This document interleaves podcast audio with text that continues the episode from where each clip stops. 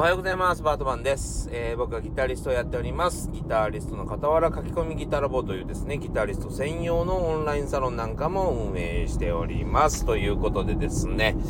えー、皆さんの見ている画面の下の方、えー、もしくはですね、コメント欄をポチッとやってですね、えー、ぜひ、えー、僕の SNS のリンク、えー、書き込みギターラボのリンク、えー、ご覧になってください。お願いします。さあ、今日はですね、えー、大きなものを見ると、えー、些細なことが気にならなくなるっていうお話をしようかなと思っております。はい。というわけでですね、この収録日は皆さんが聞いている前日となっております。えー、また、えー、11時半、23時半ですね、今。えー、帰りながら収録しております。はい、えー、本当にだんだんと疲れてまいりました。しかもね、昨日ね、本当にね、自分がね、自分のバカさ加減がね、がっかりするんですけども、えー、全くですね、えー、お酒を飲まなくてもいいのに、その前日にですね、寝れないかもと思って、飲んじゃって逆に寝れないみたい。もうね、ダメですね。ほんと飲んだら、飲まないと寝れない日もあればね、飲むと寝れない日もあるんですよ。もうね、めんどくさいったらありゃしない。そう。まあ、あのー、ちょこちょこちょこちょこ目が覚めたっていう状態ではあって、まあ、あのー、まあ、そこそこは多分3時間ぐらいは寝てるんだと思うんですけども、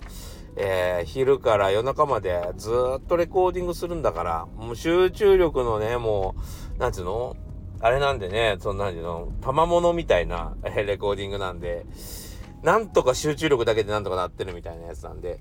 えー、体調だけ整えとかなきゃいけないんですけどね、ね、あれしてしまいましたね。飲んでしまいましたね。今ね、あの、前、前も言いましたけど、ドラマが始まったとこなんですよ、いろんな。そう、いろんなドラマが始まりまして、えー、特にですね、なんだっけな、あのー、あの人何て言うんだっけ？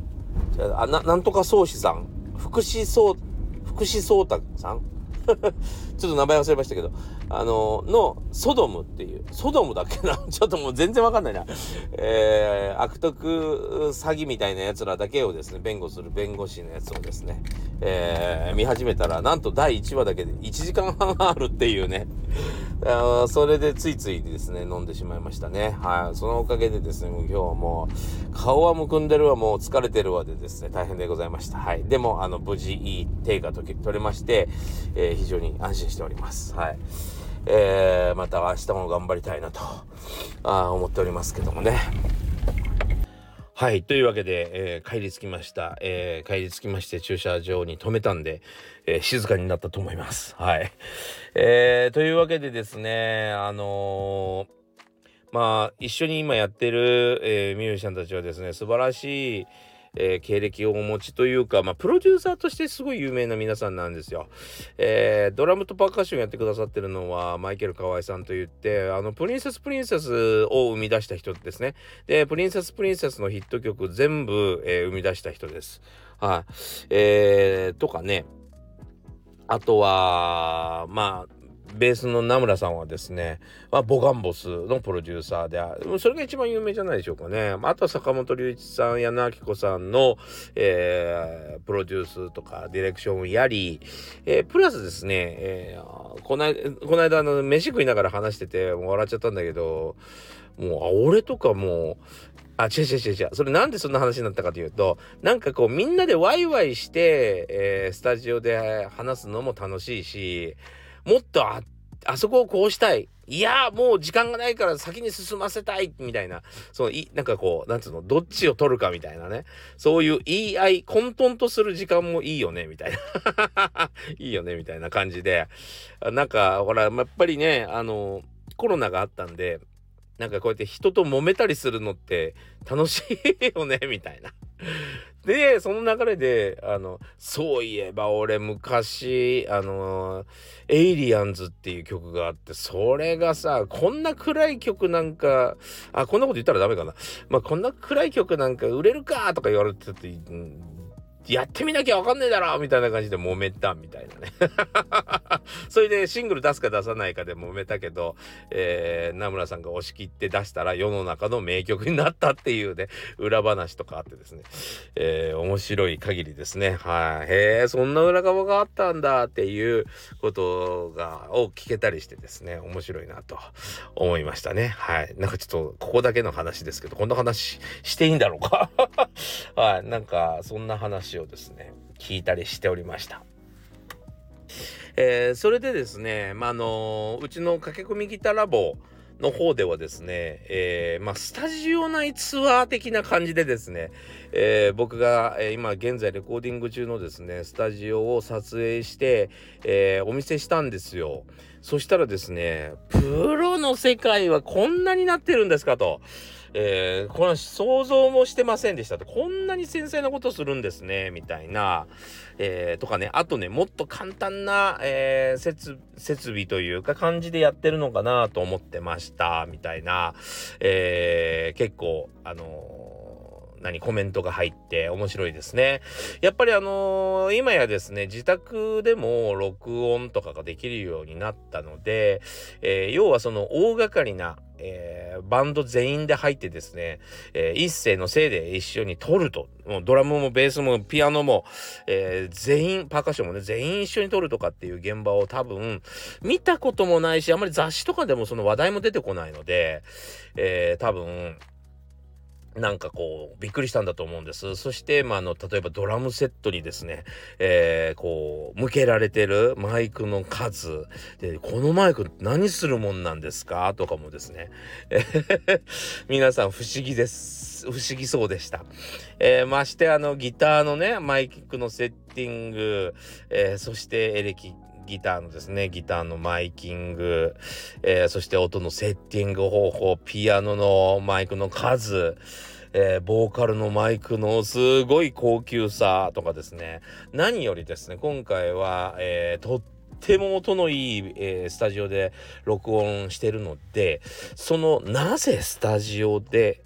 要は防音施設っていう意味じゃないんですよ、スタジオって。スタジオっていうのはですね、音のいい空間って意味なんですね。みんな防音設備だと思ってるんですけど、違うんですよ。防音できればどこでもいいんじゃなくて、いいスタジオで音を取ることが大事なんですね。それで、その音のいい空間をそのままマイクに収めるってことが大事なんですけど、そういうこととかですね、えー、なぜどうやってみたいなことをですね、あのー、ちゃんと録画して、えー、書き込みギターラボの方で公開しております。はい。えー、ぜひ興味があったら、えー、覗いていただきたいなと思いますけども、まあ、あの、みんなの反応がすごい面白かったです。はい。あと、ヘッドホン、ヘッドホン何？アンプって言ってですね、皆さん、えー、ヘッドホン用の、なんていうのかな、ミキサーみたいなのって、ミキサーっつってもわかんないか、えっ、と、こう、左からですね、順番にこう、ドラムの人の音量、ベースの人の音量って全部こう、単独で分けられるんですね。もっとドラムが大きい方がいいなと思ったら、左のつまみを回す。自分のギターの音が、えー、上げたいなと思ったら左から5番目の回すみたいな感じでですね回したりあのこうフェーダーって言ってねこうボリュームを操作するものもあるんですけど、えー、それをいじったりしてですね自分の好みの、えー、ミックスにするわけですね。そうで、え、これはもう最初僕もいろいろ悩んだんです。これが非常に難しいわけですよ。そう。あの、全員の音を聞いてりゃいいってもんじゃないんです。全然。さあ、例えば、えー、選ばれたメンバーの中にリズム感が悪い人がいたりしますよね。とかね、例えばすごいタッチが強すぎてですね、もう、あの、衝撃音にしかなってない人とかが混じってたらやりにくかったでするでしょ。あと、ボーカルの人がもっと気楽に歌えるように、ボーカルの音をあえて聞いてやらないとかっていうのもあるんですよ。こっちはもう淡々とメトロノームに合わせるだけで、えー、クリックというんですけどねクリックに合わせるだけで、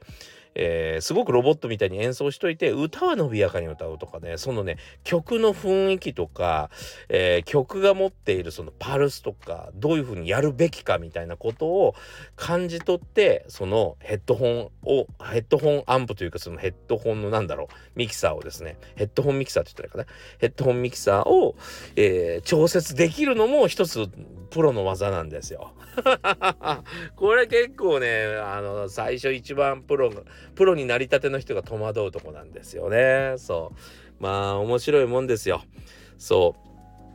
あとなんかそのヘッドホンアンプもきっちり設定しているのにドラムのねリリースがドラムの音のリリースが長いっていうことがあったりするんですね。ドラムの音のリリースとか言われてもわかんないよね。ドラムってさ、どっちパッチ、どっちパッチ、ドドチパッチみたいに聞こえるじゃない？と思ってるんだけど、ヘッドホンからは、ドンチパッチ、ドンチパッチって聞こえる時もあるんですよ。それはもうあのエンジニアさんの音の作り方とかによってですね結構遅れた音も入ってきちゃったりしてそれだと曲に合わないからやりにくいとかっていう提案とかも、えー、もう僕も大人なんで全然できるんですけどそういうのとかもなんであの、初めてのレコーディングの時はなんでこんな音なんだよって、やりにくいじゃんとかって思ったりしてましたね。どうしたらいいんだこの時はみたいなね。まあそういういろんなことを乗り越えてね、だんだんだんだんプロとしてもね、あの、えー、達人になっていくわけですけども、はい。いや、そういうところをですね、ちょっと垣間見ていただこうかなと思って、えー、書き込みギタラボの方に投稿しました。はい。というわけでですね、皆さん楽しんでいただいて、まあ、こういうのが見れるところもですね、まあ、僕の、えー、サロンの美味しいところかな、というところですね。はい。これはさすがに、そういうのを提供できる方は今いないんじゃないかな。はい。僕のサロンの特筆すべきとこですね。何歳からでも早弾きはできる早弾きを諦めた大人ギタリストに夢を達成させた革命的な方法を詰め込んだ一冊がヤマハから発売プロギタリストであり3.5万人 YouTuber 末松和人の1日10分40歳からの早弾き双方革命購入は Amazon 全国の書店にてさあ、というわけでですね、大きなものを見ると、小さなことって、些細なことって気にならなくなるよっていうことですね。えー、今日はちょっとギタリスト向けというか、まあ音楽人とかにですね、えー、向けて発しようかなと 思っておりますけども、本題をね。さあ、ちょっと今日はですね、えー、疲れているので、日本語が若干変です。かご勘弁してください、えー、なんかね疲れてるのでちょっとおかしいと思いますが、えー、一生懸命喋ってみたいと思います。はい、えー、というわけでですねまあ今さっきも言いましたけどうーん今回スタジオっていうプロの、レコーディングっていうのをどういうものか、えー、お見せしたんですね。で、えー、僕がですねその今やっているレコーディングに関してはですね、それこそ譜面開いて、もう、アコギで弾いてないんだけど、アコギで弾いてくれるって言われて、アコギでいきなり弾いてですね、ワンテイクもしくはツーテイクとかで、さっささっさ進ませてるんですね、今。ワンテイク、もういきなり弾いて OK みたいなことですよ。えー、それをですね、まあ、それが偉いわけじゃないですよ。全然と、とにかく急いでるんで、ちょっとできるだけ集中してやってるっていうだけなんですけども、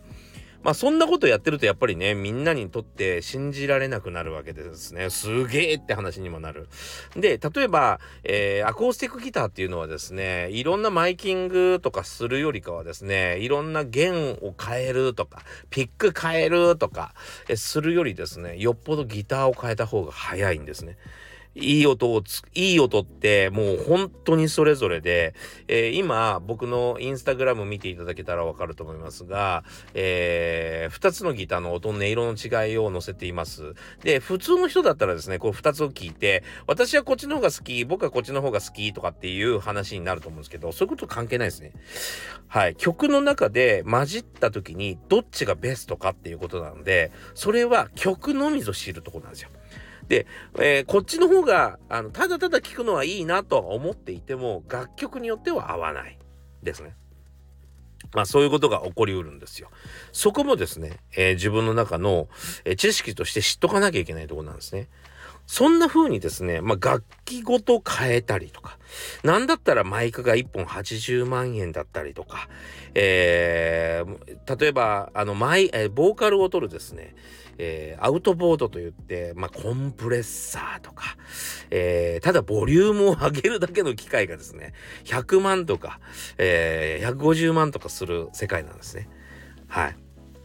スタジオに入るとですね。で、スタジオがまず1時間何万円で、みたいな。えー、そしてエンジニアさんが1曲何万円で、この人たちが集結して音楽をやってるわけですね。音楽を撮ってるわけですね。で、僕らプレイヤーっていうのはですね、えー、もう本当にその人たちの期待に応えなきゃならないわけですよ。ね。えー、そういう世界から見るとですね、意外と、まあ、例えば、5万と10万のギターの差ってあんまないかなっていう。そんなにあのレコーディングに関わるほど、えー、10万円の今まで5万円使ってたんやけど、10万円のいいギター買ったんよっていうのは、実はレコーディングの世界からするとちょっと些細だったりす。だから本人の、まあ、自己満とか、まあちょっと違うモデルだから嬉しいとかっていう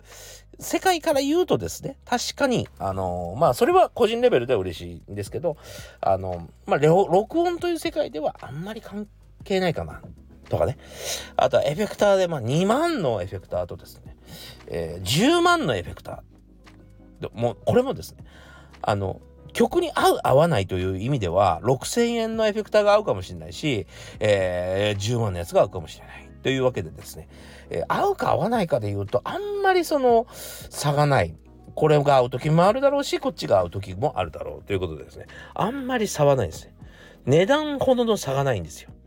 そう。だからまああのだんだんだんだんギターなんか趣味でやってやっていくとですねまあ、えー、スタジオで録音することもない何だったらバンドも組まないっていうただの個人の趣味となっていくとですねだんだんだんだんこう1万円のもの買って、えー、今度は2万円のものにしてこう嬉しくなっていったりするわけですけども、えー、大きな世界もっと巨大なもっと高額な世界からいくとですねとかレコーディングというあの大きな大目的みたいなのがあったりするとあんまり、えー、その差は関係ないですね。じゃあその差に、えー、一番影響するのは何かというとですね努力ですね。はい。努力はすればするほど良くなるんですね。そう。なので、あんまりその、まあ皆さんどんなメーカーでも、えー、こだわっていると。うちはこれだけこだわってるんだというのをいろいろおっしゃりますが意外とあのそんなに差はないのかな っていうね。そう。だからあんまりこだわらなくてもいいかもしれませんね。ここはなんかちょっと分かっといていただいた方が心の健康的にはいいのかなと。だから安いから悪いってわけでもなくえ高いからいいっていうものでもなかったりします。はい。だからたまに、あのー、ちょっとムキになっちゃってさ、えー、いろいろ買いたいなーってね。あとちょっとお金が貯まれば買えるのになーとかつって、あれが欲しい、これが欲しいってムキになりがちなんですけども、えー、ちょっとそういう時にはですね、大きな世界を見ていただけたらいいかなと。大きな世界を見てみると、意外に、意外にね、えー、ちょっと細かいことはどうでもいいのかなっていうことになったりしますね。はい。えー、というわけでですね、まああんまりちょっと細かいことにこだわる、些細なことにこだわりすぎるようになったらですね、一回ちょっとそういうのをお休みして、えー、大きな世界を見てみると、意外と、えー、楽しいのかなと、えー、意外と心がすっきりするような気がします。はい。というわけでですね、ぜひ皆さん悩んだ時は試してみてください。というわけで、えー、今日もご視聴ありがとうございました。また明日も頑張りたいと思、あ、違う違う違う違う、今日も頑張りたいと思います。はい。えー、皆さんにとっても良い一日でありますように。それでは、また次回。